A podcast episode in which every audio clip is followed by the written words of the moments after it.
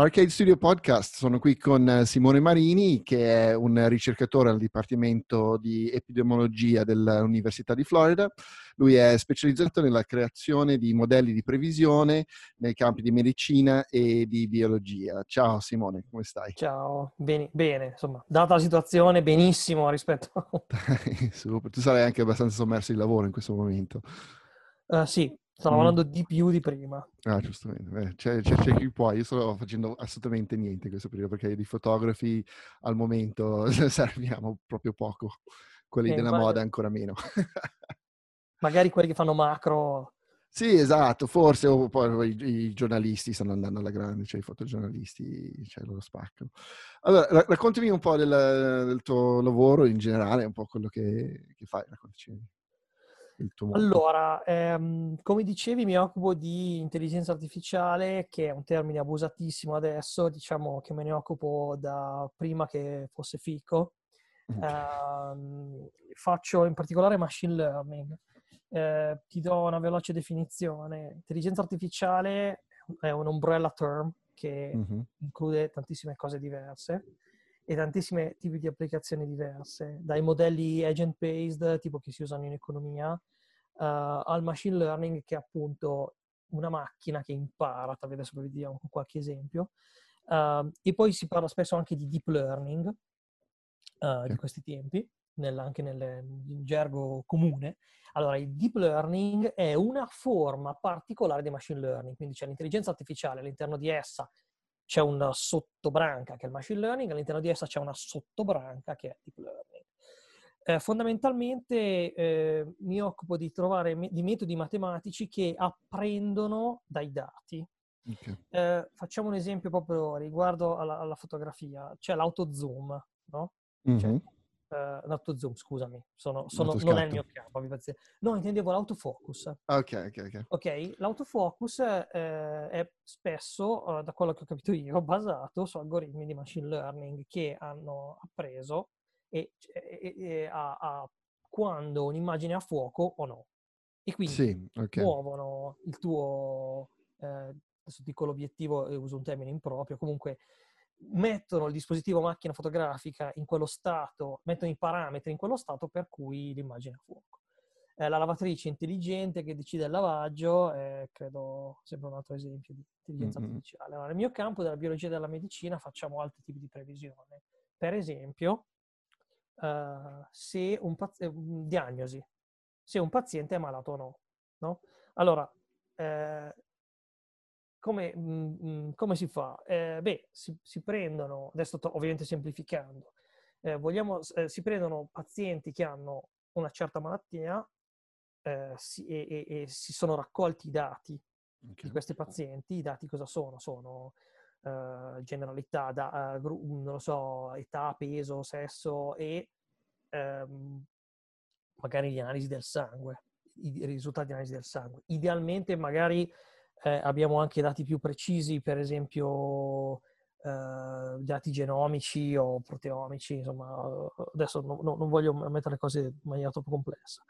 Eh, e poi si prendono altri pazienti che invece sono sani e si misurano gli stessi dati. Mm-hmm. Bisogna trovare una regola che discrimini i malati dai sani. Allora, per certe cose è, è evidente, tipo per esempio, se tu soffri di pressione alta, ti misuro la pressione. Giusto. Va bene, anche bisogno di una Facile. macchina che impara. O il numero, il numeretto. So che gli ipertesi sono quelli che hanno più di tot uh, di, di, pressione. Ho, ho, ho, delle regole if-then, un algoritmo che mi permette, mm-hmm. fatto da un umano, che mi permette di discriminare chi ha la pressione alta e chi non ce l'ha. Ma per altre malattie può essere più complesso, ok? ehm, e, oppure magari vogliamo cogliere la malattia, vogliamo diagnosticarla prima che gli effetti siano così evidenti che eh, agli occhi di chiunque eh, il, il, paziente sia malato. Certo. Ok, allora ehm, abbiamo queste tabellone di numeri, sono delle matricione, ok? Dove abbiamo per ogni paziente, abbiamo misurato questi valori e poi abbiamo un'etichetta attribuita a ogni paziente che è malato o sano. Right. E eh, ci sono vari metodi matematici per estrarre le regole, estrarre l'algoritmo che poi ci dirà se il paziente è malato o sano. Eh, ne, ti faccio un paio di esempi, adesso io non so quanto mi posso dilungare, quanto possa essere interessante. Vai tranquillo, è interessante secondo me. Allora, una, una, un modo che io uso spesso che uh, è interessante sono gli algoritmi genetici, ovvero eh, noi partiamo con, eh, dando una regola a caso, ok? okay. Cioè io do una regola del tipo se la pressione è sopra tot, tot, la temperatura è in questo range e questo particolare metabolita eh, ha questo valore, allora dico che il paziente è malato. È una regola casuale, eh? casuale. Sì. Um, posso provare quanto questa regola funziona. Semplicemente la applico e io so già la verità, io ho, la, ho le etichette, ce le ho, le, so chi già chi è malato e chi no. Certo. Okay? Eh, faccio finta di non saperle, classifico i pazienti malati e sani e vedo quanto bene funziona questa regola. Se ho, se ho fortuna, magari, adesso sempre semplificando, funziona perfettamente, mi classifica automaticamente tutti i malati come malati e tutti i sani come sani. Questa cosa è assolutamente improbabile, okay? certo. farà schifo. Okay?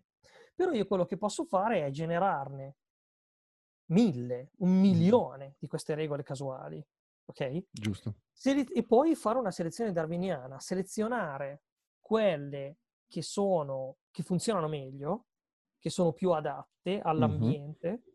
Dove vivono queste regole. Risultato, esatto. Risul- eh. Esatto, e farle eh, accoppiare tra loro, ok? Eh, facendogli scambiare dei, dei, pezzetti di regola come si, come si, scambia il corredo genetico a un animale. Quando... Sì, è, un po' come il discorso dei, dei meme di, dei, di, Dawkins, no?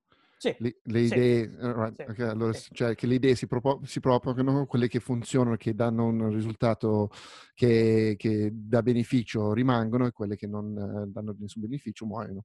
Esatto, poi nel caso dei meme di internet sono quelli che sono più divertenti, esatto. no? Yeah. E, e, la nostra funzione di adattare, cioè sono in, quelli più adatti al loro ambiente, il loro ambiente è la, l'intrattenimento di, di esatto. chi guarda. Eh, mentre in questo caso eh, l'adattabilità all'ambiente è rappresentata da quanto bene queste regole classificano.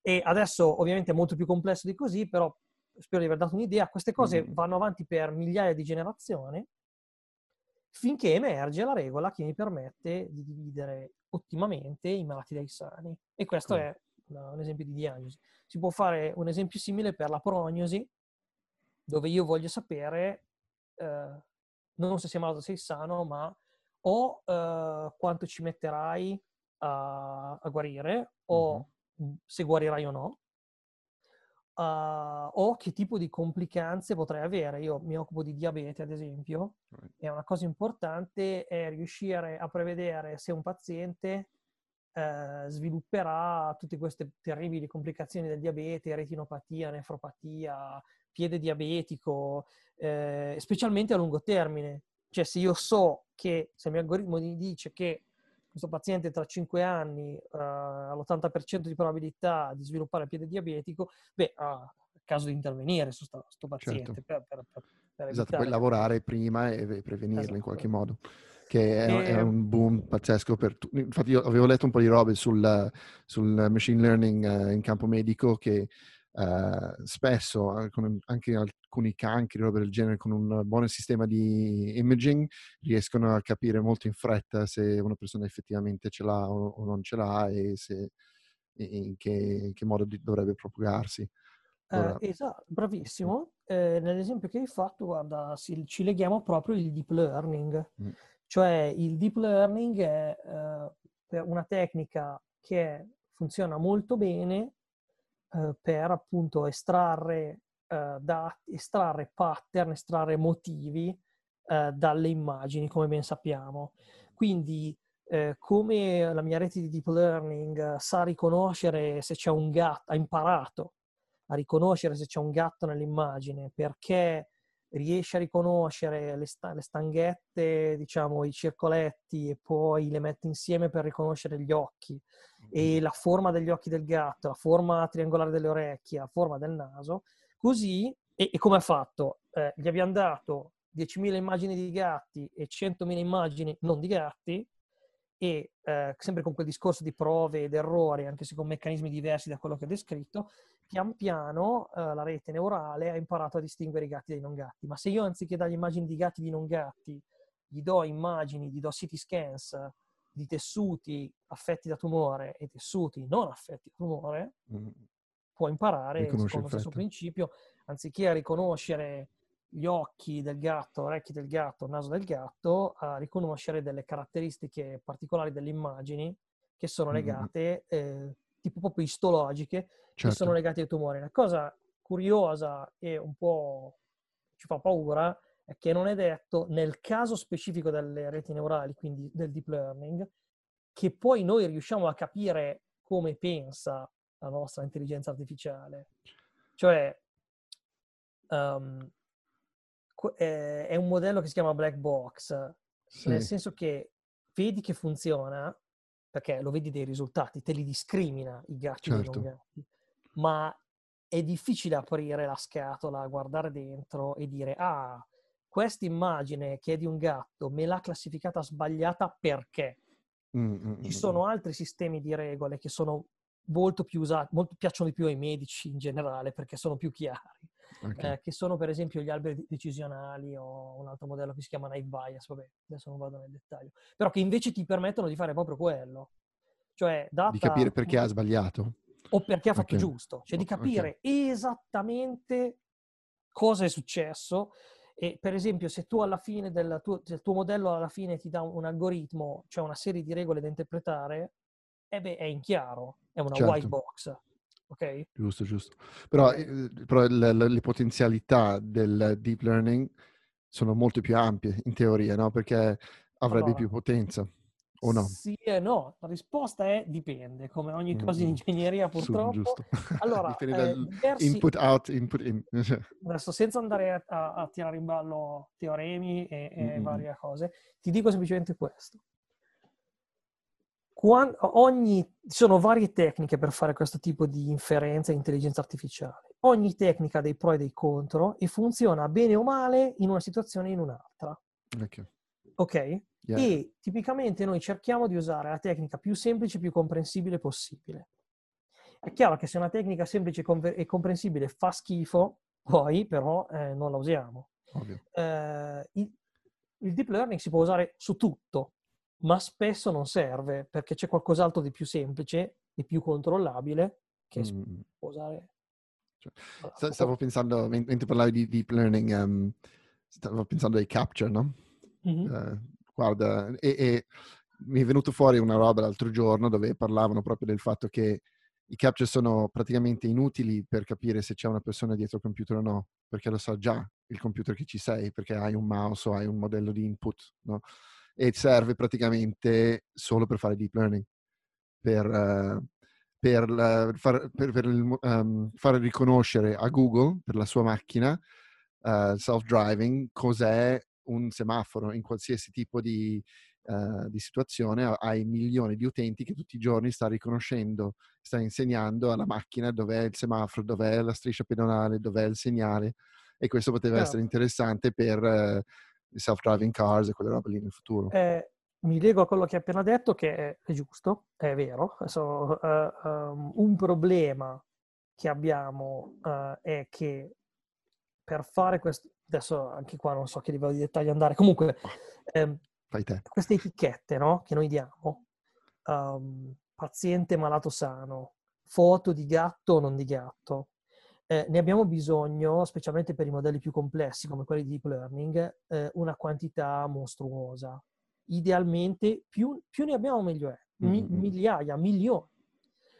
Ora, per eh, certe applicazioni di self-driving car all'inizio sono stati presi degli studenti, tanti, gli sono stati dati dei frame di video presi mm-hmm. dalla telecamera della macchina gli è stato chiesto di scontornare ed etichettare a ah, mano ah, gli oggetti. Beh, studenti, gli studenti servono a questo alla fine. Servono a quello, poverini. uh, quindi semaforo, eccetera, eccetera. Però non è il modo ideale. Quindi mm-hmm.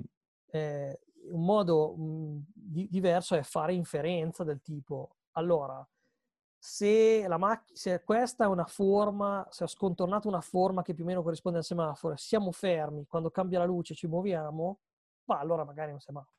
E, e, ci sono vari tipi di in, learning in intelligenza artificiali che possono essere supervised, come quelli che ho descritto io, possono essere unsupervised, ovvero a priori tu non le dai queste etichette, però qua non entro nel Mm. dettaglio, se no ti, ci mettiamo a fare una lezione, eh, oppure possono essere semi-supervised, dove tipo quando ho le etichette le uso, Mm, mm, mm. però quello che non ha le etichette trovo comunque un modo di buttarlo dentro e di non buttarlo via. Ok. Craziness.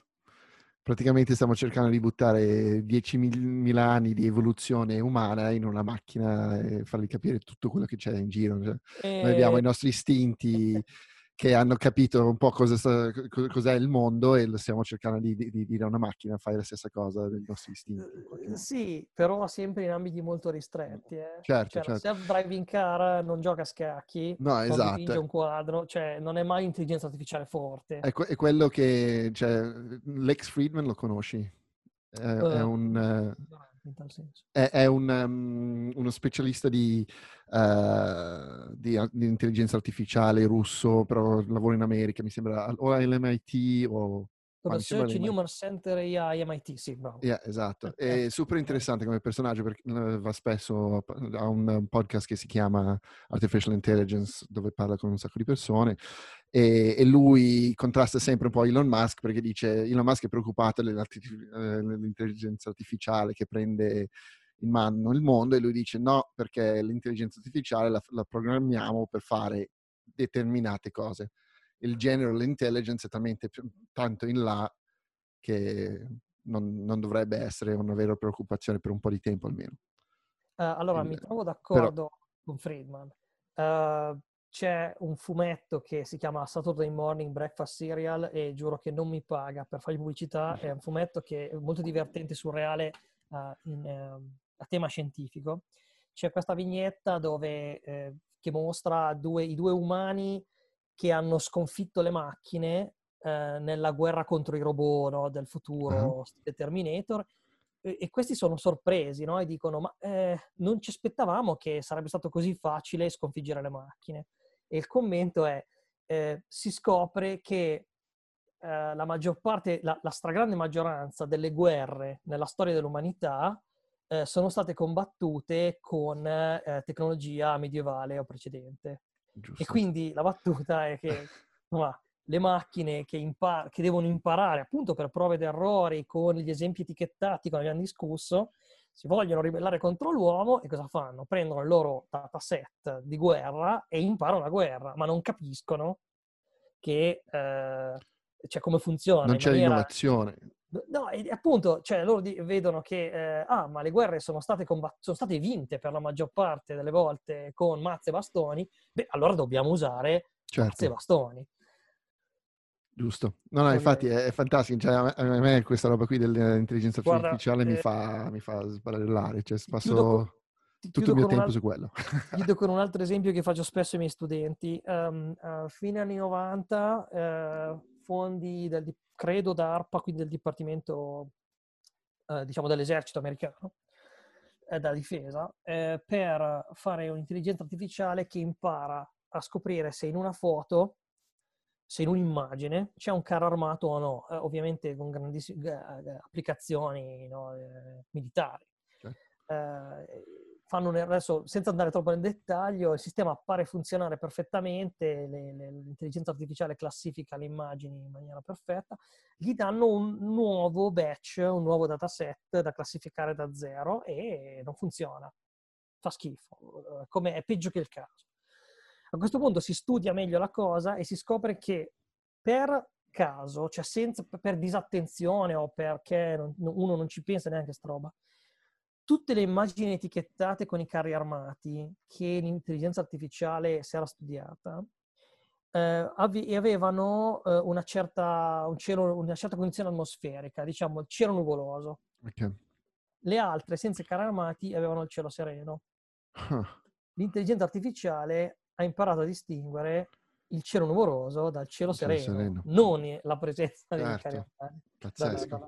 Esatto. Ma sì, alla fine è sempre eh, good data input, eh, good data output, no? Esatto, garbage cioè, in, garbage out. Esatto, esatto, bravissimo. Simone, senti, eh, stiamo divagando sull'intelligenza artificiale che vabbè, è finissimo, eh, però il motivo per cui ti ho, ti ho, rotto le balle è che volevamo eh, un po' parlare di, del, del, video che tu hai fatto su, su Facebook eh, spiegando un attimino il, la pandemia che stiamo vivendo in questo momento e inviterei tutti i nostri spettatori di andare a vedere il video che sarà linkato sotto, così che non dobbiamo andare mhmm, ripassare tutto quel materiale lì, che è un'oretta abbastanza densa di eh, cose molto interessanti. Soprattutto io l'ho trovato molto interessante la parte dove parlavi del fatto che probabilmente non è, eh, non è fatto da uomini perché, eh, cioè non è artificiale perché il, mm. il modo che si lega al, al corpo umano è un, nuovo, un modo totalmente nuovo e se tu vuoi fare una cosa, non inventi un nuovo modo per farlo, usi un, nuovo, un modo che hai già conosciuto, no? In base. Sì, sì, allora, eh, ov- ovviamente noi partiamo dall'idea che se, ma, cioè, se vengono fuori delle prove o degli indizi che ci fanno pensare che sia creato in laboratorio sia artificiale, lo diciamo, viene fuori è tutto pubblico. Mm. E, mm, chi vuole a priori credere a una teoria del complotto ci crederà comunque dirà che tutti gli scienziati del mondo certo. sono coinvolti. Il complotto è fantastico. Eh, Poi c'è eh, il 5G che ovviamente sta creando un sacco di problemi. Guarda, oh, se vuoi apriamo anche quel discorso. Vai, vai, vai. quello lì allora, forse è ancora più interessante al momento perché a me sta facendo impazzire questa cosa la, qui. La forte motivazione eh, che mi ha portato a fare quel video su, su Facebook è il fatto che eh, famiglia, amici continuavano a girarmi uh, filmati o audio uh, senza senso, complottisti riguardo al, al Covid-19. Um, ehm, tornando alla spiegazione del perché eh, pro- molto probabilmente non è artificiale, eh, che appunto noi guardiamo tutta questa serie di indizi, uno è quello che hai detto tu, ovvero il legame, il modo in cui la spike protein di questo virus si lega al recettore ACE2 umano è nuovo.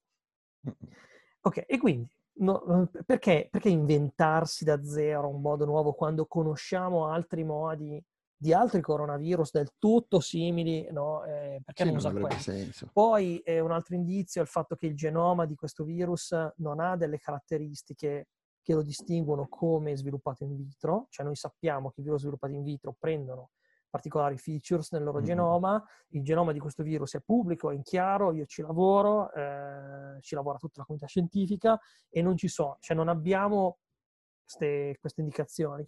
E poi c'è anche il fatto che um, non è il primo coronavirus che da pipistrello passa all'uomo. Certo. È già successo in passato e quindi insomma fai uno più uno più uno. Uh, come sì, è, è abbastanza ovvio, prova, cioè la, la, logica dice che è, probabilmente è venuto fuori come dicono loro.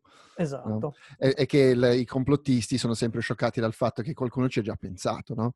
Uh, che c'è il libro del 98, c'è il congresso del 2002, c'è Bill Gates che ne parla di coronavirus, c'è coronavirus scritto sull'etichetta del, dell'alcol per le mani, oddio, oddio, oddio, la gente lo sapeva che sarebbe venuto fuori il coronavirus da qualche parte. Sì, lo eh, sapevamo, sì.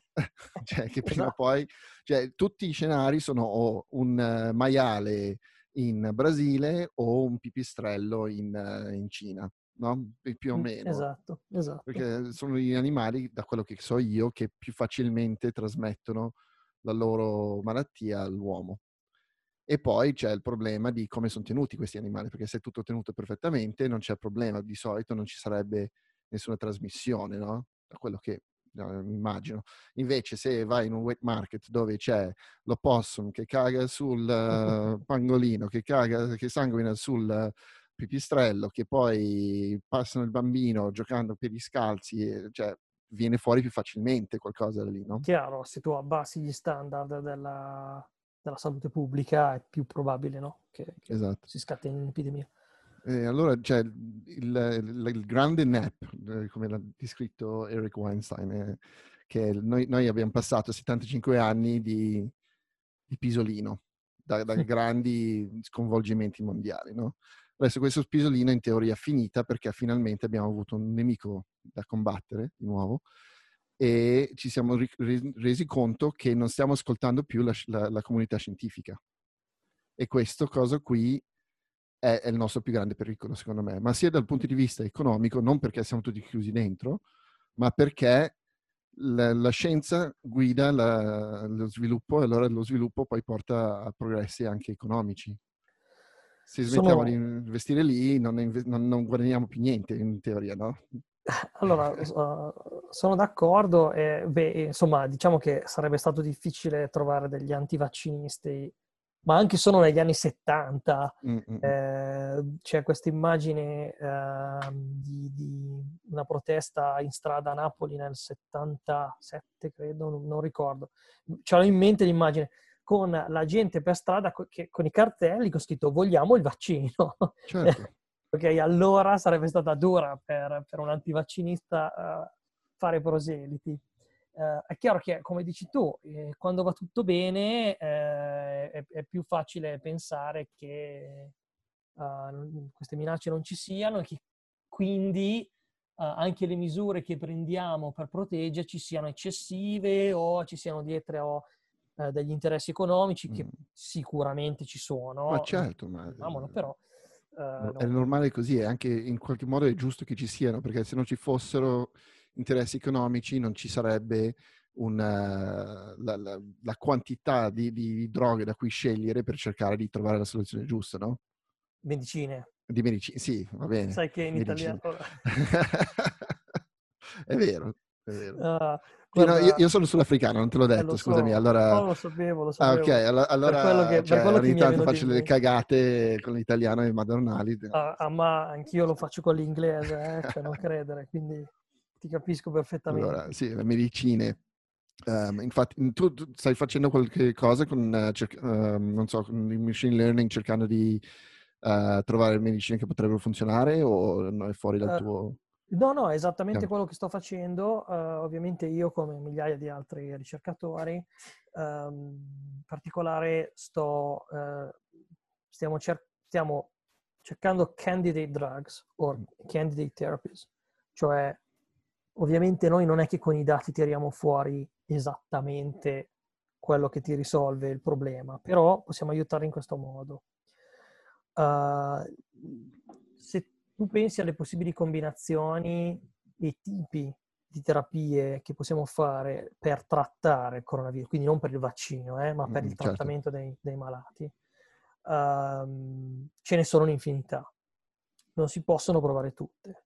Quindi una cosa che può fare l'intelligenza artificiale è tirare fuori, è scremare questo enorme elenco e tirare fuori magari le combinazioni di farmaci che più probabilmente potrebbero funzionare per provare quelle, anziché provarne altre. Sì, a caso. Eh, a caso, esatto. Un esempio che, una cosa di cui mi sono occupato e che riguarda, eh, che poi praticamente ho riciclato, tra virgolette, per, per questa applicazione, studiare eh, l'interazione, cioè prevedere l'interazione fra due proteine. Proteine sono macromolecole che abbiamo nelle nostre cellule, fanno tantissime cose e fanno funzionare fondamentalmente il nostro metabolismo, o perlomeno sono uno dei principali uh, attori. E eh, abbiamo eh, proteine umane note, studiate, saranno 20-30 mila, per capirci, o di, o di più, probabilmente di più. In ogni caso, se tu vuoi sapere quali, se due proteine interagiscono, ci sono vari modi. Tipicamente sono degli esperimenti fatti in laboratorio, quindi sono costosi, ci vuole del tempo per farli, ci vuole del personale eh, che è stato, eh, vedi che non so più parlare italiano anch'io, trained, trained o, o che, che, è stato addestrato, eh. che gli è stato insegnato, a cui è stato insegnato come fare. E, ma se le combinazioni di, di, di, due proteine che possono interagire sono milioni, non è che abbiamo tutti questi soldi, questo tempo, queste persone per farlo. Allora possiamo prendere, usare i dati per stimare quali sono, dico dei numeri per capirci, quali sono le mille interazioni più probabili e testare quelle mille lì, anziché testarne milioni. Esatto. È ovvio che per strada ce ne perderemo qualcuna, però a livello di costo-beneficio ci abbiamo guadagnato tantissimo. Sì, assolutamente. E, e come facciamo a sapere se interagiscono o no? Eh, eh. usiamo l'intelligenza artificiale. Ci abbiamo le coppie che interagiscono, quindi come i nostri pazienti con l'etichetta, queste interagiscono. Ci abbiamo quelle mm. che sappiamo che non interagiscono, come i nostri pazienti eh, etichettati come non malati e applichiamo. Li butti dentro e vedi cosa li butti fuori. dentro, fai i conti. Super. Il, um, una cosa che sta venendo fuori dal, dal Sudafrica è che sembra che il, il vaccino per la tubercolosi uh, abbia un, qualche effetto di rallentamento su questa, uh, su questa malattia, perché non, ved- beh, non stanno vedendo il, le, la crescita esponenziale lì e sembrerebbe che uno dei motivi potrebbe essere questo, che Mm, siccome lì, lì, sono tutti quanti inoculati contro la tubercolosi, anche anch'io ancora adesso, perché il problema è molto grave, e anche tutto il, il sistema che hanno messo in piedi per l'epidemia dell'AIDS mm-hmm. ha aiutato moltissimo perché abbiamo le strutture già pronte praticamente. Allora cioè, il, il tasso di mortalità sembra molto più basso in Africa, assurdamente, che nel resto del mondo. Uh, in Sudafrica. In Sudafrica, sì, eh, sì effettivamente. Eh, vabbè, non siamo... in Angola... Eh... Non lo so, non lo so, non ho visto i dati eh, al momento. Uh, no, beh, uh, sembra comunque ancora contenuta nel, mm. nel continente africano, però uh, volevo chiederti, faccio un paio di considerazioni, però i nostri nonni sono vaccinati, no? Contro in teoria sì, però non so se, se, se, se c'è un tempo limite. Mm. Se, se, hai bisogno di fare un booster certo, dopo certo, 30 anni o certo, 40 anni, perché in teoria sì, in teoria cioè, quello che stavo dicendo anche con Marta, mi fa, ma mia madre l'ha fatta la tubercolosi sicuramente, ah, sì, ma forse effettivamente serve il booster. Cioè io, ehm, perché in famiglia un po' ce la siamo passati, il Covid-19, cioè ah, mia Marta è in, in ospedale, la, uh, lei l'ha, l'ha fatta e, e io cioè, ho avuto un po' di mal di testa. E io sono quello che l'ha fatto più recentemente la, la, la, l'anti uh, tubercolosi perché l'ho fatta 40 anni fa e forse cioè, per quello l'ho, subito molto meno di Marta che ha avuto febbre per tre giorni e la madre invece è finita in ospedale. Boh, non si sa, cioè sono tutte congetture alla fine. Um, magari anche il vaccino per la tubercolosi uh, potrebbe essere, adesso, so, mi permetto, eh, stiamo speculando, eh, può, può, essere stato ottimizzato nel corso dei decenni sì. eh, e quindi quello che viene fatto adesso è div- più efficace o diverso certo. comunque rispetto a quello che fecero uh, i nostri sì, sì, familiari più anziani. Ehm, un'altra cosa che ti volevo chiedere è il livello di inquinamento che possiamo avere in Sudafrica Uh, e rispetto alla, nostra Lombardia, per esempio. Rispetto alla Lombardia non è agli stessi livelli, però uh, Johannesburg uh, c'è un alto inquinamento perché è una città molto popolosa su una specie di pianura padana. Cioè okay. è un po' più ventilata, però è una pianura. Um, è un altopiano, allora c'è la pressione molto più bassa, allora il smog rimane più basso. E, um, e c'è tantissima industria, c'è tutta l'industria del, delle miniere, tutta l'industria del Sudafrica è concentrata lì. Allora comunque c'è, c'è inquinamento. Uh, poi ci sono tutte le favelas attorno che bruciano paraffina. Ah, ok. No? Allora okay. Mh, è ventilato, allora forse passi tantissime giornate dove c'è il cielo blu pristino, tutto bellissimo, però quando arriva la, la vera bassa pressione, cioè allora lì, o alta pressione, non è che alta pressione, uh, ti tiene tutto quanto lì ed è, ed è un disastro. Uh, e, quello, boh, so. e poi uh, Johannesburg è interessante e importante perché è la città dove arrivano tutti quanti. Allora, se, se, arriva qualcuno dalla Cina o dall'Europa, è passato da Johannesburg, è impossibile che, o da Cape Town, perché è il nostro fulcro, è tipo il, Francoforte o Dubai, no? passano okay. tutti da lì in qualche modo, okay, okay. prima di spargersi nel resto del paese. E sono mm. anche le persone più ricche che, che, l'hanno presa, cioè sono tutte le persone che sono venute in Italia a sciare, no? O roba del genere, che poi sono arrivati e l'hanno spostata sulle loro staff, sulle loro, perché il ragazzo che vive in Alexandria, nella township, non, non, sicuramente non l'ha preso so che stanno studiando tutte queste possibili concause. Mm-hmm. Um, una cosa di, di, cui sto occupandomi personalmente è um, a, a, livello, cioè notare se le mutazioni del virus sono cambiate per nazioni, cioè se è diventato magari meno, meno potente, per mm-hmm. capirci, eh, andandosene dall'Italia, o se la versione che è arrivata in Italia era particolarmente eh, pericolosa. Sì. Eh, e poi è uscito, credo due giorni fa, eh, un articolo eh, da, mm, degli studiosi di Harvard che correla in maniera abbastanza decisiva la, quella che loro definiscono la long time exposure IPM, adesso vedi, non mi ricordo, 10 o IPM2, probabilmente IPM2.5, uh, alla mortalità. Cioè quello che che sospettavano un po' tutti, eh, sembra essere vero, ma ovviamente abbiamo bisogno di più conferme, mm-hmm. eh, eccetera, ovvero che se tu passi una vita in, in una pianura inquinata a respirarti eh, parti, microparticelle inquinanti, eh, il tuo, il, tuo, sistema respiratorio certo. è sicuramente è più, più in stress, è affaticato, mm. danneggiato, indebolito, eh, e c'è quindi quando ti prendi questo virus... Beh, come i fumatori, no? Fumatori stanno, cade- esatto, stanno cadendo come, come, delle mosche alla fine. Eh, sì.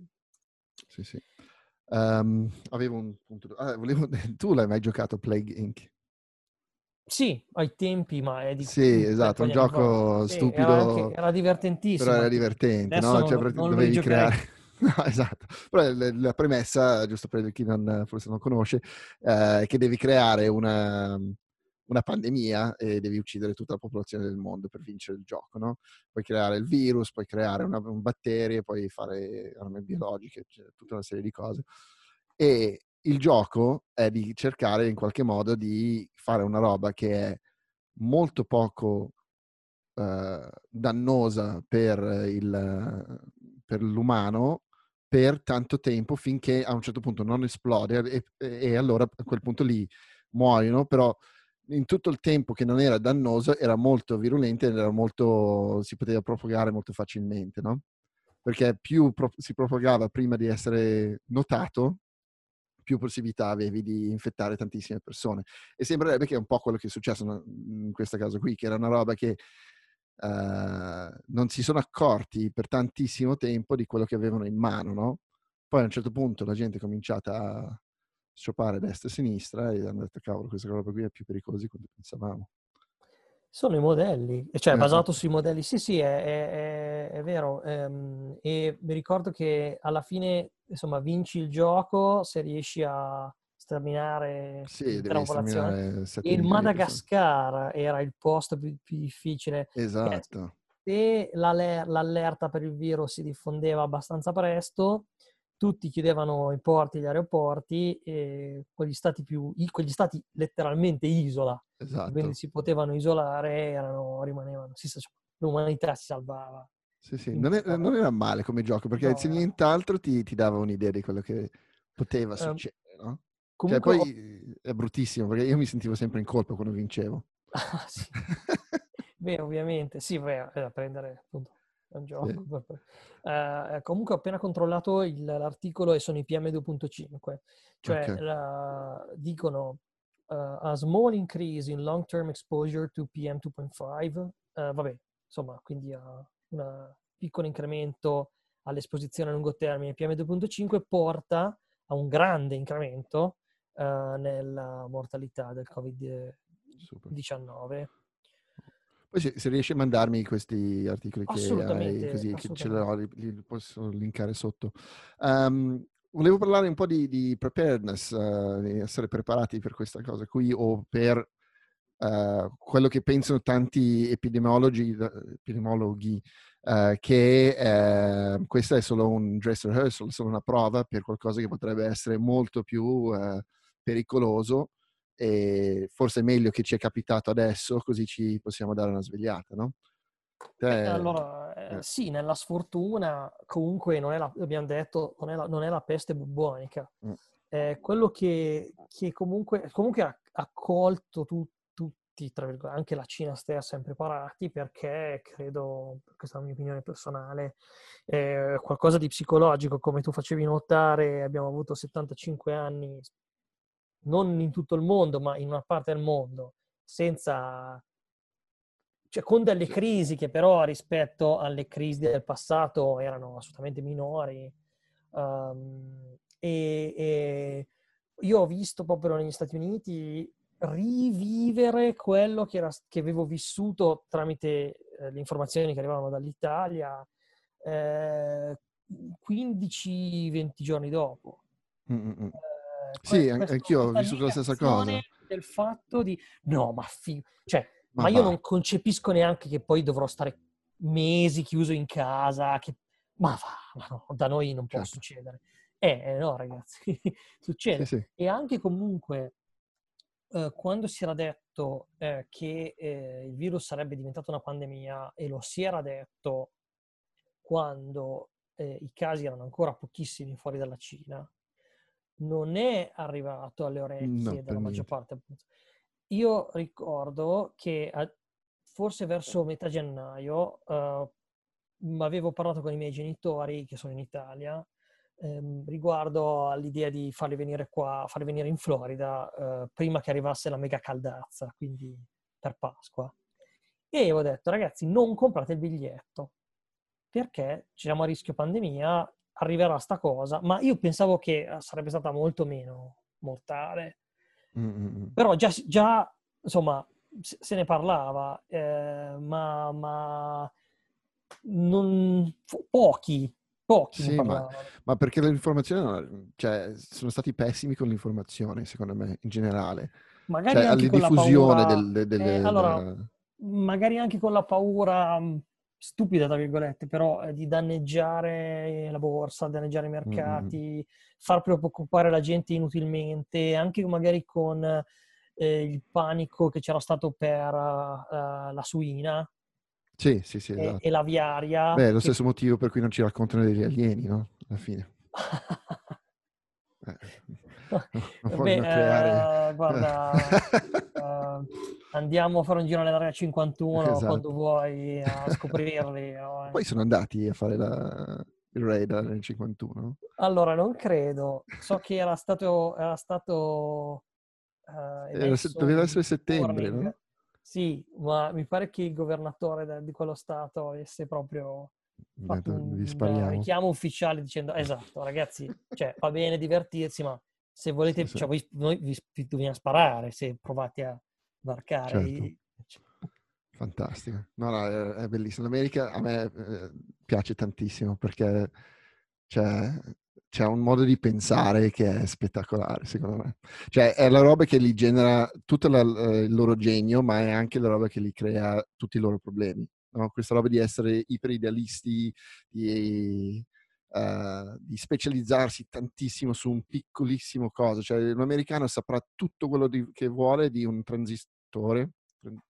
Ok. Transistor particolare, saprà tutto, ma se gli chiedi dov'è la Giamaica, eh, non lo sa, no? Perché mentre da quello che ho visto, cioè, anche un po' in Sudafrica c'è questa cosa qui, gente specializzata, eh, credo che è una cosa del sistema educativo, no? Sì. E della cultura. Mentre in Italia la gente è molto più, um, cioè, generalmente è spinto il fatto di conoscere un po' a tutto e essere un po' meno general, eh, essere più generalisti e un po' meno specializzati. No? E sì. credo che questa roba qui porta veramente al, al sviluppo di Apple e di, di, Twitter, ma poi dalla stessa parte hai l'NRA e quelli lì della Chiesa. Eh, sono un po' più estremi da, degli italiani, diciamo così. Uh, in sono, tutto, ma, sono, ma anche, i ragazzini del più, mondo, no? Ma, esatto, ma, anche più sognatori, no? E quindi sì, c'è un, c'è un lato sì, positivo, meno pessimisti, quindi si osa di più. Esatto, esatto. E poi sono le cose vengono... Eh sì, però poi osando eh, Twitter eh, e, e, tutte le grandi aziende da, della Silicon Valley sono nella Silicon Valley. Esatto. E, e non sono No, beh, osare è una cosa di cui parliamo sempre, perché il nostro podcast in genere parla di, di lavori creativi, no? In generale, cioè, o la creatività, cioè come trasformare la creatività in un lavoro in generale. Allora, potrebbe anche essere un economista, però c'è il, uh, come incanalare quella roba lì. E la, la cosa più importante è il, la, la propensità al rischio e l'investimento. Sono quelle due cose lì. Se tu hai tutte e due, cioè se tu hai tanti soldi alle spalle e un'altissima propensità al rischio, ovvi- legato ovviamente a capacità tecniche, che quelle lo diamo per scontato, no?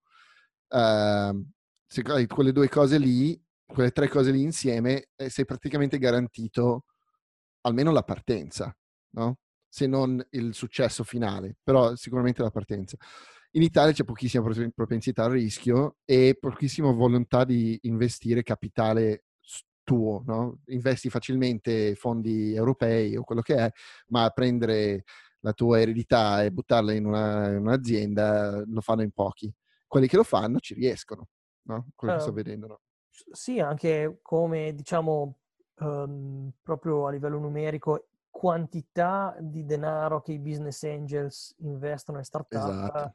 Siamo a ordini di grandezze diverse eh, sia perché un po' siamo più poveri, ci sono anche diversi tipi di fortune diverse, però non giustificano, cioè c'è un rischio vero, dalla mia percezione ovviamente, sì, sì. Molto, minore, molto minore in Italia. Eh, io ho dei, degli ex colleghi brillanti, bravissimi che hanno una startup e se avessero la stessa startup nella Silicon Valley non ho idea di di quanti sarebbero stati coperti di soldi, secondo me. Certo. Eh, sta andando bene, eh? non sta andando male, sta andando bene, uh, però credo abbiano visto le, le limitazioni che, che ci eh, sono. Rimanere... Ma loro sono legati al territorio perché uh, serve per, per, il loro prodotto o poca propensità al rischio no, per beh, spostarsi? No, no, uh, beh, però allora è lunga da spiegare te lo riassumo, in realtà sono aperti, nel senso che hanno viaggiato per tutta Europa, eh, però appunto perché abbiamo il mercato comune, mm.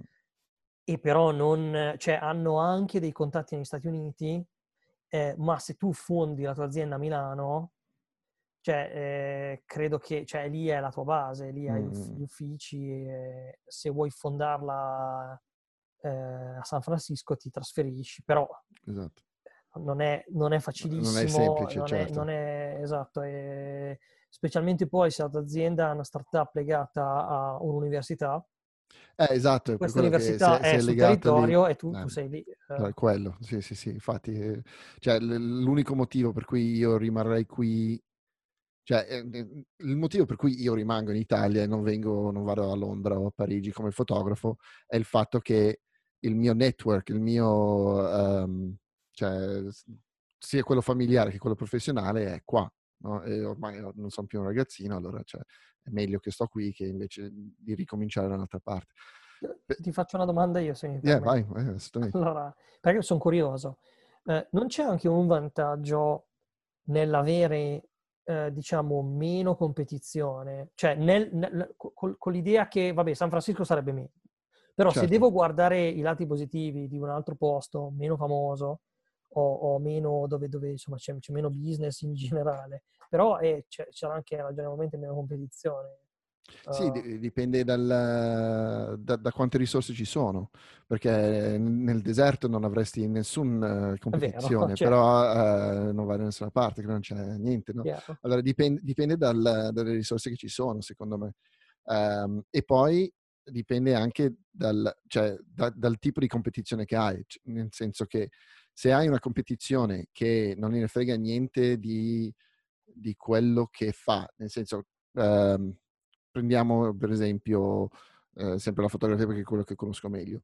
Se tu hai eh, una grande fetta del mercato uh, fatta di ragazzini di 20 anni che non hanno bisogno di, di, di, tenere in piedi una famiglia e un business vero e proprio, ma vogliono solo fare delle belle foto e li puoi pagare anche 500 euro invece dei 2000 che daresti a un altro professionista e sono bravi tanto uguali, no?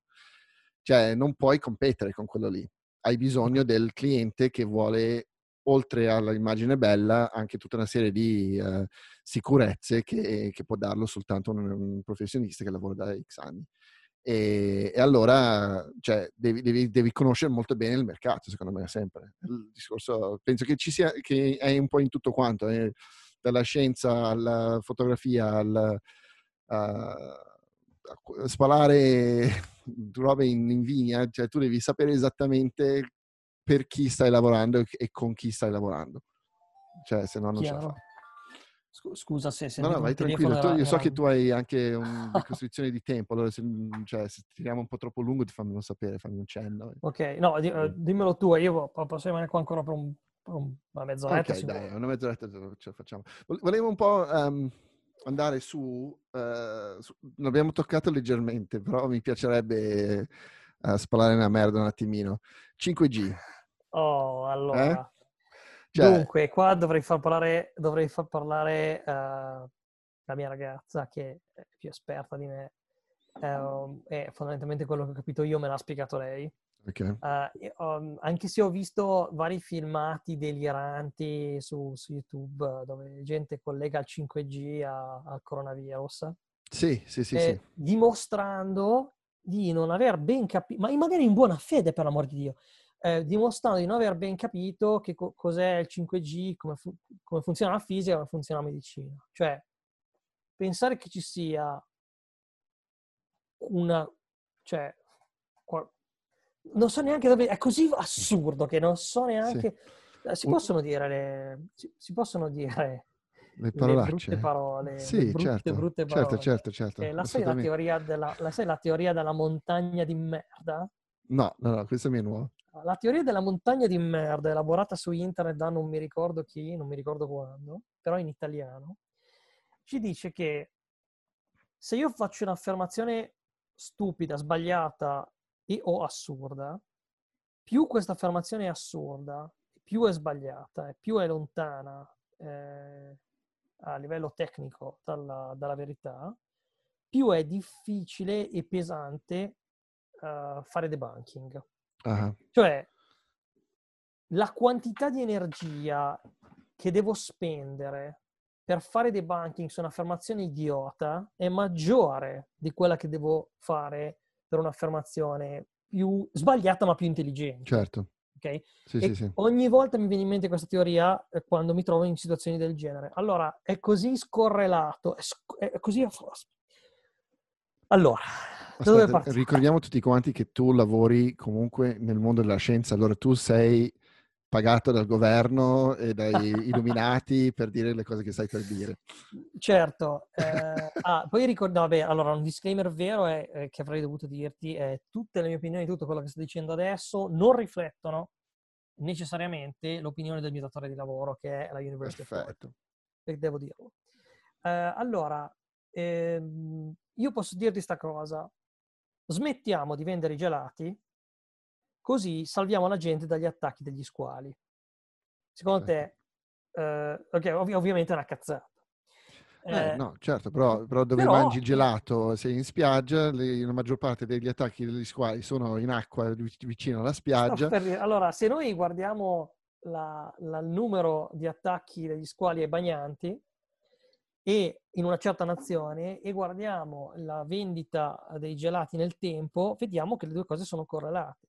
Cresce la vendita dei gelati, crescono gli attacchi degli squali. Allora, eh, questa è una correlazione, però noi sappiamo che questo non implica una causalità. Certo. Cioè c'è una variabile nascosta di cui non stiamo tenendo conto, in questo caso che la variabile nascosta è il bel tempo, l'estate, che correla le due cose. È estate, quindi si mangiano più gelati perché fa più caldo, si fa più bagno perché fa più caldo e quindi gli squali ci attaccano.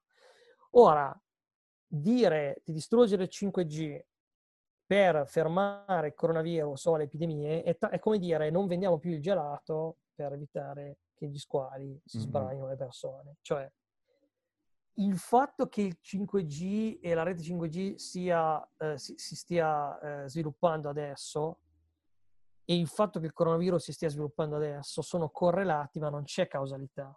Certo. Cioè, non è che uno causa, non, non, puoi dire che uno causa l'altro perché avvengono insieme. Tra l'altro c'è una fallacia logica che ci insegnano, che è post hoc propter hoc. Eh, ecco, se vai sul quindi... latino, cioè io sono totalmente fregato. E tipo, ok, ok, uh, poiché una cosa è avvenuta dopo l'evento A, cioè poiché okay. B è avvenuto dopo A, allora A ha causato B. Certo. No, è, è sempre lo stesso discorso. Eh? Sì, sì. Ehm, tornando al, eh, un po' più, più, sul tecnico, allora io, io, non so se convincerò qualcuno, però io dico quello che ho capito. Allora, a parte che la, la, eh, non, non, c'è nessuna correlazione tra virus e, e reti di cellulari.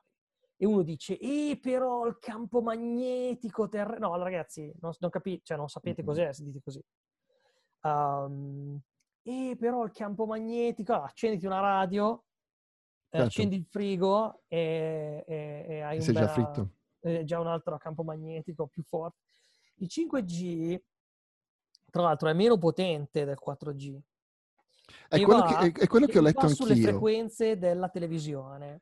Esatto, eh, la cosa Eh, che... eh, ragazzi, Beh, ce Ma perché già allora c'è, c'è questa cosa del 60 GHz che la gente sta impazzendo? Il fatto che è, eh, cioè, è perché non sai, non sai di che cosa stai parlando. Cioè, il Fammi problema è bene quello. questa affermazione, io la ripeterò ad alta voce e, e sentiamo una- cosa ci dice l'esperto. Che è Eh, da- Ah, ok, aspetta, io sta adesso... lavorando, siamo in una stanza. Ciao esperto. Allora, cioè, il- Gabriele. la cosa che viene fuori eh, costantemente è il fatto che viaggia su 60 GHz e allora il 60 GHz è il gigahertz che ti frigge, in pratica. Allora, è vero che il 5G viaggia sui 60 giga, eh? gigahertz? Non lo so. E il 60 gigahertz è quello che ti frigge. Io Sì, non so chiaro. come, come commentare. Non lo so, infatti, ma, ma- Mm, Mi spiace, non, non ha senso. vabbè, eh, anche a me sembra, cioè, è- è- secondo me è uno di quei classici dati eh, tirati fuori, cherry picked, non la frequenza Eh, che devi guardare. Dice, dice l'esperto, è la potenza, non la frequenza che devi guardare. Eh, ma infatti io io sto parlando da, da- da totale ignorante. Allora, io, io ti, io ti posso dire, in generale co- eh, le onde elettromagnetiche hanno un effetto su di noi, però c'è da vedere quale e come. Eh, Mm. Poi, a seconda della, della frequenza che hanno, possono essere schermate da cose diverse e la nostra pelle dovrebbe schermare il 5G. Certo, ma Anche il 5G è 3.6-3.8 GHz. Ok, qui ci dicono che la banda è da 3.6 a 3.8 GHz. ecco, vedi. Quindi non è... ne- Ma, Ma, ma poi voglio dire, che cosa vuol dire quella che ti frigge? Eh, eh, Capisci esatto, che, esatto, che esatto. per, per con- con- Ma no, capisci che è aspetta. difficilissimo La- la cosa che mi- la- la- la cosa che mi fa impazzire- di merda, no?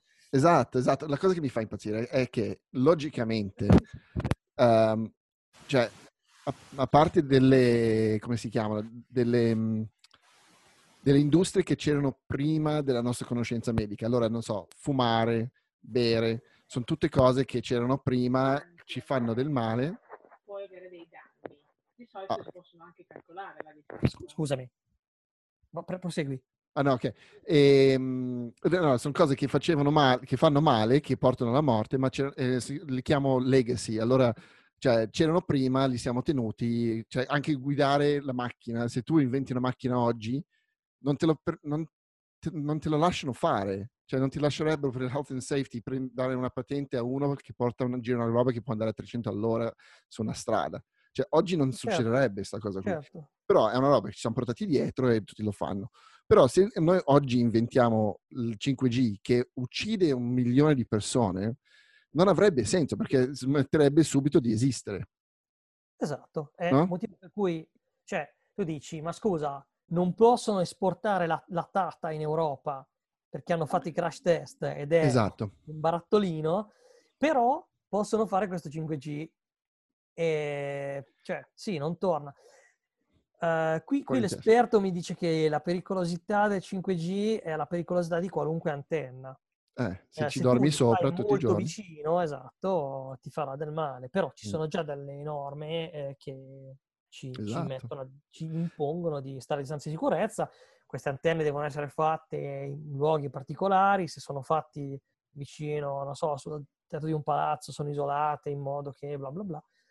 Sì, Mm, sono un po' discussioni da bar, nel senso Sì, che esatto. Ma, ma questo podcast è un po' il, bar eh, in un certo modo. Allora...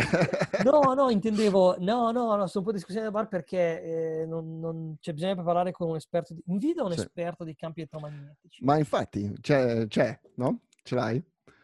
Uh, te lo trovo. Dai, se ce l'hai mi, mi fai sapere, eh, possiamo farlo volentieri. Ehm, ultima cosa, piccola cagata, dove che vole- Ah, tu l'hai, l'hai- l'hai- l'hai visto, non so se hai visto qualcosa sui i topi del laboratorio, che sem- allora, sai Sì. che eh, allora, praticamente c'è la Carol Greider, che è una- un premio Nobel per questo, per questi esperimenti sui ta- telomere, si chiamano in inglese, non so come si I chiamano. telomeri. I telomeri. Che più sono lunghi, più eh, hai possibilità di lunga vita, mi sembra, giusto? Una roba del genere. Mm, non so. Allora, negli anni 90 Mm. addirittura, eh, negli anni 90, è stato scoperto che la lunghezza dei telomeri in, cer- in certe cellule, poi adesso non, non so dirti, non mi ricordo più Mm, in chi è animale o coltura. Comunque, la lunghezza dei telomeri è correlata con la vita, eh, la lunghezza della vita eh, della- dell'essere vivente. esatto. Questo mi ricordo. Sì, Ed eh, era uscita come una notizia tipo abbiamo scoperto l'esir della vita eterna nei giornali generalisti. Esatto. No, esatto. passati 30 anni, io dei telomeri non avevo sentito No, io parlare. l'unica cosa che mi è venuto fuori ultimamente, per questo che Mm. l'ho tirato fuori, è che Ok. praticamente eh, si usavano i topi di laboratorio, quelli bianchi, Mhm. classici, no? Sì. Ehm, Pinky and the Brain, Sì. per, eh, perché loro hanno telomeri particolarmente lunghi, allora analoghi a quelli del- dell'uomo, e allora è facilmente fare, eh, più facile fare gli esperimenti. Mhm. È venuto fuori che tutti questi topi vengono dallo stesso laboratorio e Ok. praticamente sono stati ehm, tra eh, selective breeding, Mhm. ma non, non volontario, eh, hanno creato dei topi con dei telomeri molto lunghi. Ok. Allora non è una cosa naturale Ah, in ed è una roba eh, creata. E praticamente la, la ricerca eh, di questa cosa qui ha- hanno scoperto che sono topi che sono molto resistenti agli urti, no? Allora ehm, gli spacchi una gamba, si ri- rigenerano molto in fretta, però sono molto suscettibili al cancro, Ok. ok? E praticamente quando tu fai un esperimento, e questa roba qui sta buttando un po' in aria tutta la ricerca dei- dei- di tutti i medicinali per- legati a test fatti con questi topi, perché eh, è un po' un disastro se hai tolto, se, il, se- se l'animale su cui l'hai fatto è, così tanto suscettibile alla droga che, o, o al problema. Allora, eh, ti faccio un discorso generale su come Mhm. funzionano. Eh, allora, in teoria noi lo sappiamo che topi stiamo usando. Allora, eh, pre- pre- premessa. Sempre per quel discorso dei gelati degli squali, Mhm. io devo essere sicuro, o devo essere il più sicuro possibile, che non ci siano, che ci, ci siano variabili nascoste che non vedo. In questo caso, se io non- nel caso dei gelati degli squali, io non vedevo l'estate, la variabile Esatto. stagione. ok?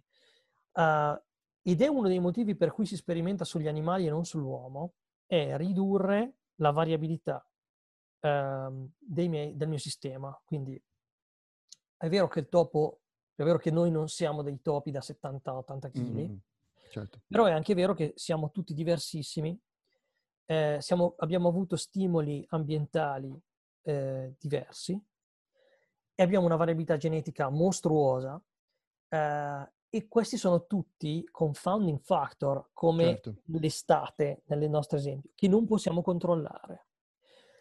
Se io ti do, tre- adesso sempre esempi banali, ma se io ti do tre medicine e tu guarisci, Mm, come faccio a sapere se era una delle tre che ha funzionato, se era la concomitanza di tutte e tre o di tutte e due? Cioè, bisogna Certo. fare degli esperimenti dove più, che siano controllati il più possibile. Allora noi usiamo topi e piante anche che siano geneticamente identici o che abbiano variazioni più controllate possibili. Non solo, mm, mm. che siano anche cresciuti nello stesso posto, siano No, letteralmente infatti, infatti, Ok? esatto, è proprio ma, quello il ma- e ci sono, ci sono tanti diversi, eh, come si dice in italiano, non lo so, strain, Sì. stirpi, Sì. di topi, di topi eh, ognuna con caratteristiche diverse.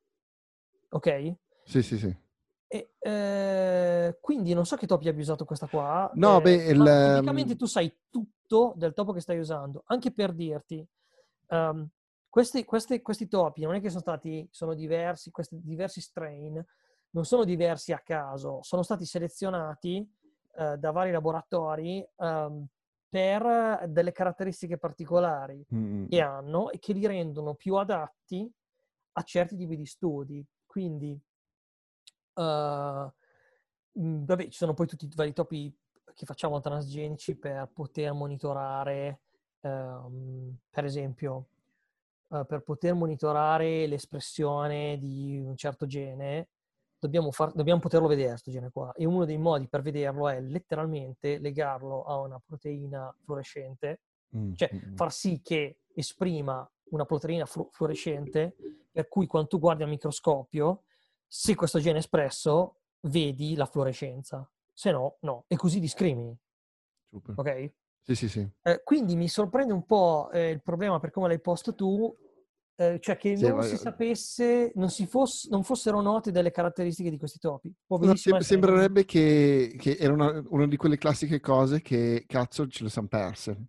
Cioè, eh, da, da quel- da quello che ho visto. Guarda, eh, venisse fuori che, pu- può capitare, eh, se venisse Mm. fuori che ah, abbiamo usato eh, il topo sbagliato per questo tipo di esperimenti, eh, va bene, correggeremo. più- più che altro non è tanto il topo sbagliato, sembrerebbe che ehm, da- dava un, o un falso negativo o un falso positivo, perché non, non sapendo che questa cosa qui è... è- è- eh, vabbè, cioè io lo sto buttando giù da, da ignorante, però il, il problema sembrava che loro pensavano che avevano eh, che quel tipo di topo, anche se è stato tenuto in laboratorio e tutto quanto, avesse eh, caratteristiche di un topo comunque che si trova nel eh, in the wild, cioè fuori dal questo, questo sap- tutti sappiamo non essere vero, eh. Eh, boh, non lo so, Cioè- cioè, eh, io sono stato sorpreso da questa cosa perché è venuto fuori comunque da, eh, prima di tutto da questa qua che ha vinto il premio Nobel per, la, eh, per una ricerca sul um,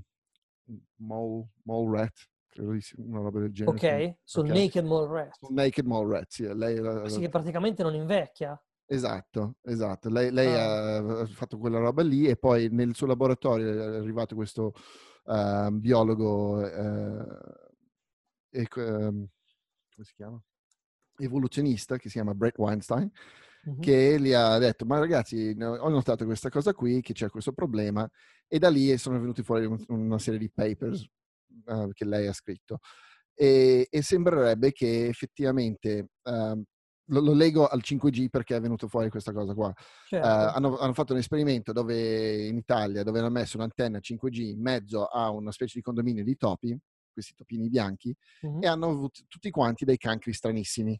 Che, nessuno che dicevano, guarda, tutti questi topi, eh, a livelli diversi, più lontani, più vicini all'antenna, hanno avuto tutti questi cancri super, super eh, rari, però sareb- sem- sembrerebbe che se hanno usato quei topi lì che usano tutti quanti, perché come hai detto tu, arrivano tutti quanti da un laboratorio che li ha preparati proprio per avere un control, ehm, questi topi qua sono iper suscettibili al cancro.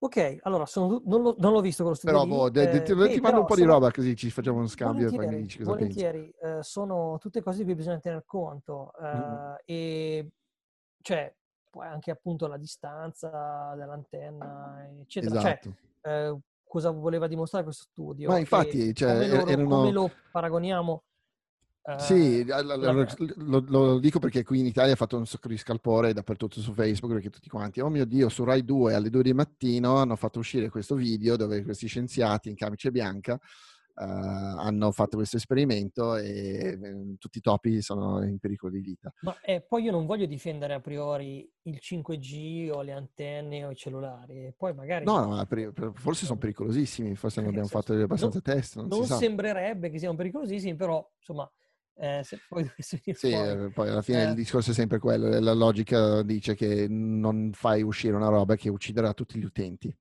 Uh, sì, poi appunto lo leggo a quello che dicevi tu, uh, è sempre anche un, uh, è sempre anche un trade-off. Cioè, qualunque tecnologia può essere dannosa, c'è sempre un trade-off in base a come la si usa e si spera che eh, i conti che abbiamo fatto eh, sulle antenne dei cellulari eh, siano tali da, insomma, siano corretti e che quindi la, la pericolosità sia estremamente limitata, a meno di certe situazioni particolari. Tutti giu- giusti eh, premesse. Simo, secondo me eh, se andiamo Dai. avanti finiamo nel- nei, nei weeds più profondi. Va bene, Credo che per mantenere alto il, livello del- della conversazione è meglio che eh, smetto di parlare.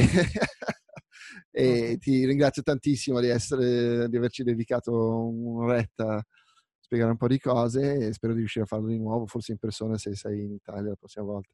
Quando sarà finita sta, sta situazione. Dai, Spero di sì, spero di sì. Sì, dai, Dai, è stato un piacere. Grazie mille. eh. Ciao Grazie Simo.